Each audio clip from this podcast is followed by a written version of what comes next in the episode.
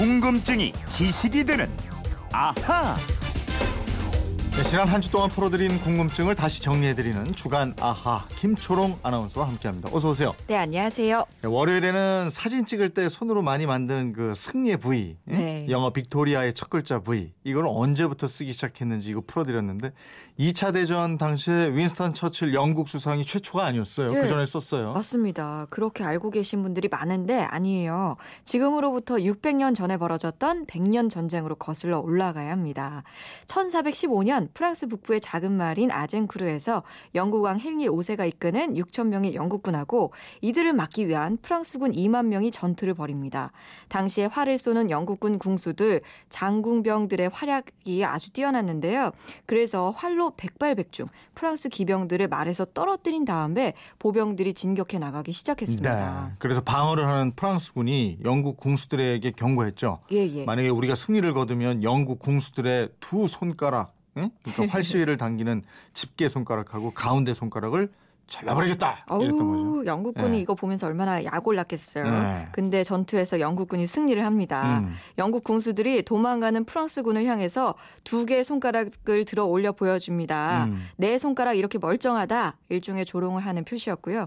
그러다가 2차 세계대전 때 영국의 BBC 방송이 V자 표시를 승리랑 자유의 의미로 표시하자 캠페인을 벌여요. 네. 윈스턴 처칠은 이 캠페인에 적극 동참하면서 어디를 가든지 연합군이 승리한다는 뜻으로 V 사인을 하게 됐습니다. 음. 그리고 V자를 할 때 손바닥이 상대방을 향하느냐 아니면 반대로 내 쪽으로 향하느냐 이 방향에 따라서 또 엄청난 모욕이 될 수 있다 이랬잖아요. 예, 예. 이 V자를 할 때 보통 손바닥이 바깥쪽을 향하게 되잖아요. 네. 이 동작 그리스랑 터키에서는 모욕을 주는 행동이고요. 음. 영국이랑 아일랜드 등에서는 손등이 상, 상대방을 향하는 V자 표시는 음. 상대를 경멸하거나 외설적인 모욕을 주게 됩니다.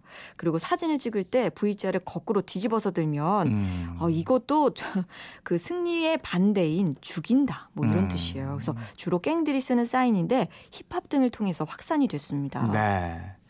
2720님인데 저도 이걸 모르고 유럽 가서 현지인에게 사진 찍어달라고 하고 V자를 했더니 왜 그렇게 했냐 이러면서 화를 내더군요. 음. 그래서 승리의 V다 우리는 그랬더니 예. 어, 이해하면서 어, 우리나라는 이렇다 하고 알려주셨어요. 그랬네요. 예. 오, 맞아요. 실제로. 손짓도 오. 그 나라 문화를 좀 알고 해야지 함부로 하면 이제 괜한 오해. 예. 그죠? 예. 어, 겪으신 분이 계시네요. 그러게 말이에요. 예, 예.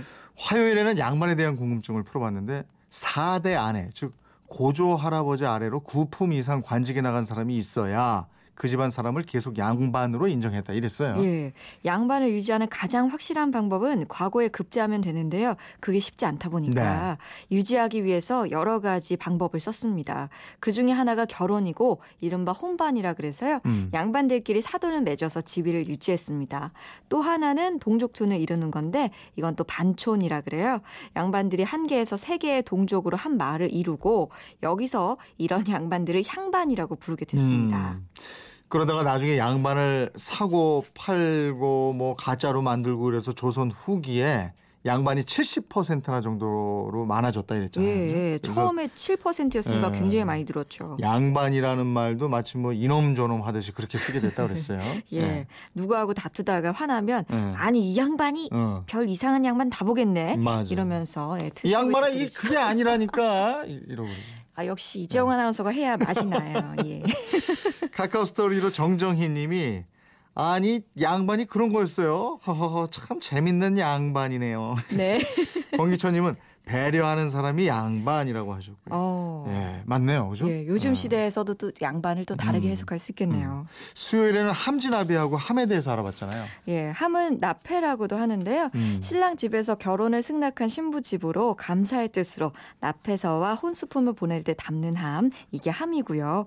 또 과거에는 청색과 홍색의 비단을 넣어서 신부의 새 옷을 짓는 데 썼는데요. 요즘에는 뭐 혼서지, 예복, 예물, 화장품 등등등을 담게 됩니다.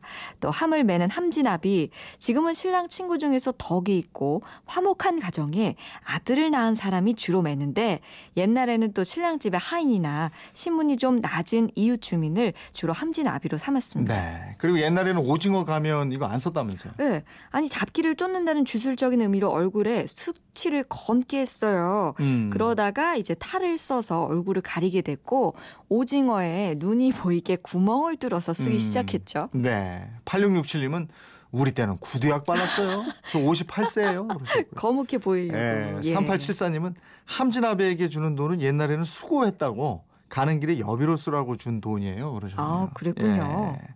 목요일에는 양주를 오래 묵혀두면 이게 숙성이 되는가 이런 궁금증. 결론 말씀드리면 아니죠. 아닙니다. 예. 위스키 같은 양주는 원액은 이 캐스크라고 불리는 나무통 안에서 일정 기간 동안 숙성을 하는데요. 이 숙성 기간이 17년이면 17년산, 30년이면 30년산 이렇게 부릅니다. 숙성을 마치고 통에서 나와서 병에 들어가는 그 순간부터 더 숙성될 수는 없는 거고요. 음. 집에서 오래 묵히면 오히려 술이 증발되고 양이 줄어듭니다. 네. 증류주인 위스키는 집에서 오래 묵혀놔도 보관 상태가 좋으면 맛이 변할 가능성이 크지 않아요. 근데 네네. 이제 발효주인 와인은 너무 오래 보관하거나 보관 잘못하고 이러면 맛이 변질되거나 자칫 식초가 돼버릴 수 네. 있으니까 오래 놔두시지 마시고요. 상암동 쪽으로 보내시면 어떻게 하시려고요? 아, 예, 드시지도 아닙니다. 못하면서. 예, 그때 그때 드세요. 네. 네. 지금까지 주말판 아하 김초롱 아나운서였습니다. 고맙습니다. 고맙습니다.